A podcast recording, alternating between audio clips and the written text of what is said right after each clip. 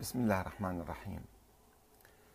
آه، حديثنا عن النظام السعودي وملامح الاستبداد في الدستور السعودي هو جزء أو فصل من كتاب الشرعية الدستورية في الأنظمة السياسية الإسلامية المعاصرة دراسة مقارنة بين المملكة العربية السعودية والجمهورية الإسلامية الإيرانية. وقد تحدثنا عن بعض الفصول فيما سبق. ونواصل الحديث عن ملامح الاستبداد في الدستور السعودي أو قراءة في الدستور السعودي. ماذا يتضمن وماذا يحتوي؟ وكنا قد تحدثنا في الحلقات السابقة عن محاولات آه، النظام السعودي أو وعوده التوجه نحو حياة ديمقراطية دستورية والاعتماد على الشعب ولكنها كلها خلال مئة سنة ذهبت هباء منثورا ولم يتحقق منها أي شيء. آه، إلى أن قام الملك فهد آه، بإصدار الأنظمة الثلاثة. في محاولة لاستعادة شيء من الشرعية السياسية المفقودة وبعد أن فقد الشرعية الدينية. عندما استدعى القوات الأمريكية في حرب الخليج آه، وانقلب عليه حتى الوهابيين استنكروا هذا العمل وأصدروا بيانات أن هذا النظام فقد شرعيته وهو يفقد الشرعية الدينية ويفقد الشرعية آه، الدستورية. ففي محاولة لاستعادة شيء من الشرعية السياسية المفقودة قام الملك فهد بتاريخ 1 3 1992 يعني بعد حرب الخليج الثانية. بالإعلان عن ولادة ما يشبه الدستور تحت مسمى الأنظمة الثلاثة. النظام الأساسي للحكم كيف يكون الحكم؟ ونظام مجلس الشورى ونظام المناطق أو المقاطعات.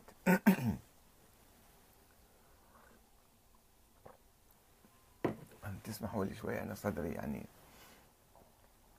وقد نصت غالبية بنود النظام الأساسي على إعطاء صلاحيات واسعة للملك بحيث يصبح هو المحور الأول والأخير للحياة السعودية السياسية السعودية. وصاحب الدور المطلق فيها من خلال الآن نستعرض حوالي 11 مادة أو أكثر من ذلك في كيف يحصل كل السلطات بيد الملك. واحد اختيار وإعفاء ولي العهد المادة الخامسة من النظام الأساسي. هو يختار ولي العهد ويعفيه يعني يتحكم في مستقبل المملكة. اثنين رئاسة السلطات الثلاث التنفيذية والتشريعية والقضائية. المادة 44 يجمع كل السلطات بيده يعني الحاكم مطلق يصبح. في العالم الآن هناك تقسيم للسلطة التشريعية والسلطة التنفيذية والسلطة القضائية. خاصة السلطة القضائية المفروض فيها تكون محايدة وتكون مستقلة. أما عندما تكون بيد الملك يعني فقدت استقلالها وفقدت حيادها. ثلاثة تعيين وإقالة القضاة وتنفيذ الأحكام القضائية. المادة 50 والمادة 52 يعني أي قاضي يفتح ثم على مثل ما يقول المصريين فرأسا يقال. القاضي يصبح تحت سيف الملك. وبالتالي يحكم بما يريد الملك يكون تابعا للملك. أربعة رئاسة مجلس الوزراء وتعيين وإقالة الوزراء وحل وحل وتشكيل الوزارة. المادة 56 و57 يعني هاي السلطة التنفيذية. لا أحد آخر يحاسب الوزارة ولا أحد ينظر في منح الثقة لها. هو الملك هو يعينهم ويقيلهم متى ما يشاء. فيكونون عبيدا مطيعين له. خمسة تعيين وإقالة أعضاء مجلس الشورى. وأي مجلس شورى؟ تعيين مجلس الشورى اسمه مجلس الشورى موظفين وسوف نتحدث عنهم. وتعيين بديل له. المادة 68 يعين مجلس شورى من عدد ما هو يختارهم ومتى ما شاء يطلق سراحهم ويعفيهم يعني يكونوا موظفين تابعين للملك. ليس لهم أي رأي وليس لهم أي حق بالاعتراض أو بالنقد أو المحاسبة أو كما هي مجالس الشورى في كل أنحاء العالم. ومجلس الشورى غير ملزم. سنتحدث عنه. سبعة أو ستة إصدار الأنظمة والمعاهدات والاتفاقيات الدولية والامتيازات وتعديلها أو إلغائها. يعني لو باع كل نفط المملكة ما حد ما يتكلم وياه. من حقه المادة 70 وهذا ما فعله أخيرا. يشتري أسلحة بمئات المليارات ويكدسها أو يحارب بها الدول الإسلامية ويحيي وينشط الاقتصاد الأمريكي ومو مشكلة. فهذا من حق الملك. هذا حسب الدستور السعودي.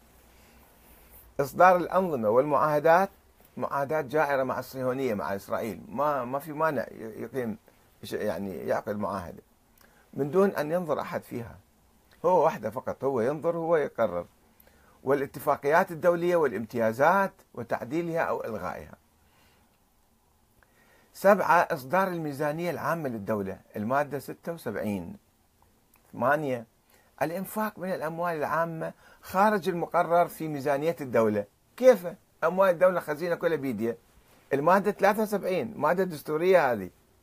شايفين في العالم أن الواحد يتصرف بميزانية وبالخزينة كما يشاء. تسعة تعديل النظام الأساسي. هذا النظام اللي جبناه الآن. ويمكن يعدله يغيره مثل ما يريد أيضا يسوي إذا ما عجبه في اليوم. المادة 83 عشرة الفصل في الخلاف بين مجلس الشورى ومجلس الوزراء. إذا حدث ومتى يحدث خلاف بين مجلس الشورى ومجلس الوزراء؟ المادة 17 نظام مجلس الشورى.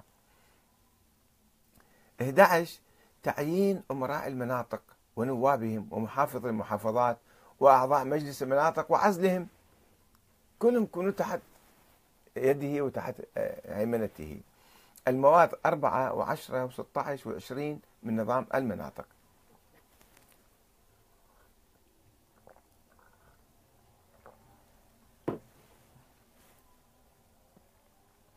وفي الوقت الذي أعطى النظام الأساسي للملك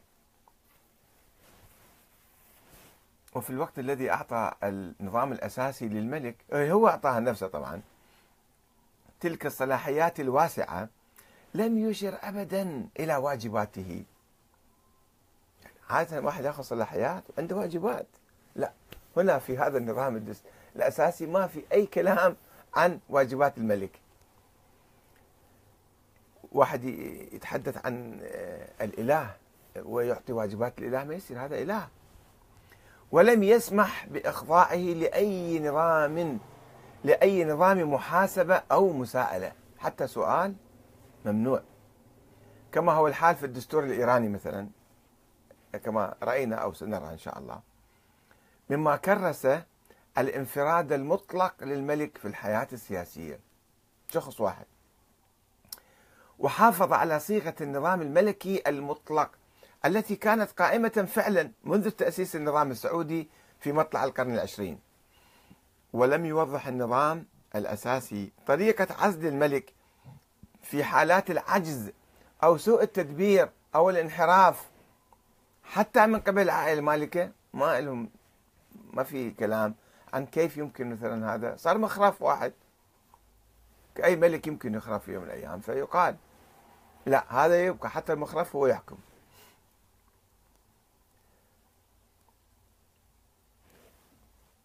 آه، آه، حتى من قبل العائلة المالكة أو مجلس أهل الحل والعقد.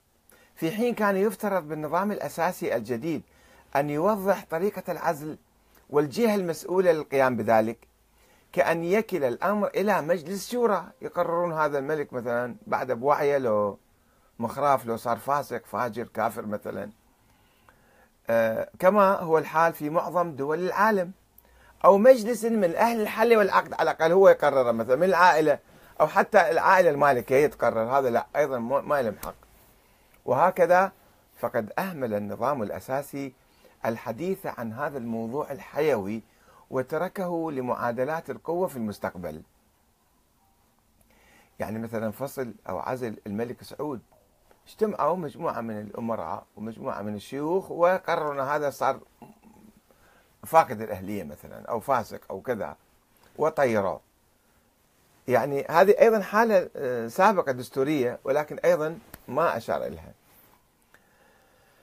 ومع أن النظام الأساسي نص في المادة ثمانية على أن يقوم الحكم على أساس الشورى ولكنه لم يوضح فيما إذا كانت ملزمة أو معلمة فقط.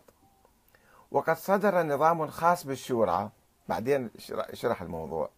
نص على أن مجلس الشورى يقوم على أساس التعيين وليس الانتخاب من أحد. على أساس التعيين من الملك وليس على أساس الانتخاب من المواطنين. وبالتالي لم يمتلك المجلس حق التشريع في القوانين الجديدة أو المحاسبة أو المراقبة حتى. أو تقديم المشورة الإلزامية للحكومة. هسه مو للملك للحكومة. أيضا ما لهم حق. هذا مجلس الشورى. وبالتالي لم يمتلك المجلس آه، أي شيء وإنما التوصية بالقوانين فقط. يوصي يدرسون قانون معين يوصون الحكومة. أن نقترح عليكم أن تعملوا هذا القانون أو كذا وكذا. كما جاء في المادة 17 من نظام مجلس الشورى. أن يوصون. ولم يمتلك أعضاء المجلس أي حصانة سياسية. يعني يخافون على أنفسهم أي كلمة يمكن يطيرون بها ويقدمون المحكمة.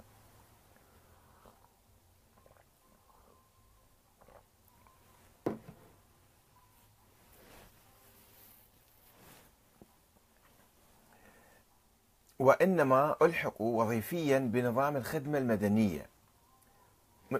موظفين يعني. بحيث يسمح للسلطة باتخاذ إجراءات إدارية ضد أي واحد منهم إذا نطق بنص كلمة. ومحاكمتهم ومعاقبتهم. مما أفقد المجلس الحرية والاستقلالية والقدرة على التصدي للسلطة التنفيذية أو محاسبتها. كأنه لم يكن هذا المجلس. يقول الدكتور أحمد بن باز وهذا دكتور سعودي أيضا. يقول تنص المادة السادسة من نظام مجلس الشورى على أنه إذا أخل عضو المجلس بواجبات عمله يتم التحقيق معه ومحاكمته وفق قواعد وإجراءات تصدر بأمر الملكي وقد صدر أمر ملكي يحدد قواعد التحقيق والمحاكمة لعضو مجلس الشورى وإجراءاتها وينص على معاقبته بإحدى العقوبات التالية. أليف توجيه اللوم كتابة. أنت خرجت عن الإطار المسموح لك. اثنين حسم مكافأة شهر. يقطعون راتبة. جيم إسقاط العضوية. طيروه مع إمكانية رفع الدعوة العامة أو الخاصة على العضو. ليكون فد يوم فد واحد من دول أعضاء مجلس الشورى يفكر يصدق نفسه أنه صار عضو مجلس الشورى ويقول فد كلمة مثلا أعوذ بالله أستغفر الله مثلا. فهذا وراك محكمة. بكتابه صفحة 228 هذا يذكر الدكتور أحمد بن باز. وبالطبع فإن مجلس الشورى هذا افتقد أي صلاحية في ممارسة الرقابة والنقد والمحاسبة. ليس للملك وإنما أيضا لأي أمير في أي وزارة أو إمارة أو دائرة حيث اعتاد الأمراء على البقاء في مناصبهم طول حياتهم دون رقيب أو حسيب. فعليكم بالله هذا المجلس الشورى شنو شغله بعد؟ كل مجالس الشورى في العالم على الأقل مراقبة محاسبة نقد توجيه لا. أو المعروف نهي عن المنكر؟ لا لا ما يجوز. بس على الفقراء والمساكين بالشوارع يمسكوهم ويضربوهم ويطبقون هالأشياء عليهم. وفي الوقت الذي يطلب أو يطلب نظام الحكم من المواطنين مبايعة الملك على السمع والطاعة في العسر واليسر والمنشط والمكره. ويدعو إلى تربية الأبناء على طاعة الملك المادة تسعة. فإنه لا يعطي الأمة الحق في انتخاب الملك ولا عزله بالطبع كما يتجنب الاعتراف الصريح بالحقوق الأساسية للمواطنين. اللي تذكرها كل الدساتير أن المواطنين لهم هذه الحقوق. هذه ما موجود أصلا في هذا الدستور. لا يعترف بأي حقوق لا يعترف بوجود شعب أصلا في المملكة. خصوصا حرية العقيدة وحرية الرأي والتعبير والحق في المشاركة السياسية عبر تشكيل الأحزاب أو النقابات. ما يعطي أي شيء. وفي مقابل ذلك ينص النظام الأساسي على إلحاق وسائل الإعلام المحلية بالدولة. كلها تابعة أبواق للحكومة. ويفرض عليها الالتزام بسياساتها. المادة 39 مما يعني مصادرة حرية المواطنين في التعبير عن آرائهم في القضايا التي لا تنسجم مع السياسات الحكومية. هسه مجلس الشورى افتهمنا مؤسسة تابعة للدولة ولكن حرية صحافة واحد يعبر وطوروا هذا القانون حتى في الفيسبوك حتى في التويتر حتى في اليوتيوب. أي واحد ينطق بكلمة لا ترضى عنها. الحكومة يعتقل ويحبس ويعذب. ويؤكد النظام الأساسي أن لا دور للشعب في تعديل أي مادة من مواد النظام وإنما يجري ذلك بنفس الطريقة التي تم بها إصداره أي بالإرادة الملكية. كما هو صريح المادة 83 ما أحد له حق يغير ويعدل ويبدل بهذا الدستور. ولقد تكرر في النظام الأساسي النص على استناد الحكم إلى كتاب الله تعالى وسنة رسوله. دائما هذه شعار مثل قميص عثمان يحتجون فيه. كما في المواد واحد وخمسة وستة وسبعة. أنه إحنا نعمل بالكتاب والسنة. ولكنه لم يوضح النصوص التي يستند إليها في شرعيته. أنت من تجيب شرعيتك؟ وين بالكتاب والسنة؟ أنت ترث الحكم وتسيطر على الناس بالقوة والإرهاب. وطبيعته الوراثية وحصر الحكم في العائلة السعودية. كما جاء في المادة رقم خمسة. هاي تنسجم مع القرآن موجودة بالقرآن هذه؟ المادة رقم خمسة. في أي آية من القرآن أنه الحكم لحق هاي العائلة فقط؟ كذب يعني كذب وتناقض. ونصت المادة 14 على أن جميع الثروات التي أودعها الله في باطن الأرض أو في ظاهرها أو في المياه الإقليمية أو في النطاق البري والبحري الذي يمتد إليه اختصاص الدولة وجميع موارد تلك الثروات ملك للدولة. والدولة ملك لشخص واحد لآل سعود وملك لشخص واحد. بدلا من أن تقول عادة في الدساتير العالمية آه، أن الثروات ملك للشعب السعودي مثلا. لا ما في شيء. اسم الشعب سعودي ويملك ثروات. كل ثروات في باطن الأرض وظاهرها في البحار في الهواء كلها من ملك آل سعود. وذلك لأن الدولة هي ملك لآل سعود ولا دخل ولا رأي للشعب فيها. الشرعية الدينية بدلا من الشرعية الدستورية.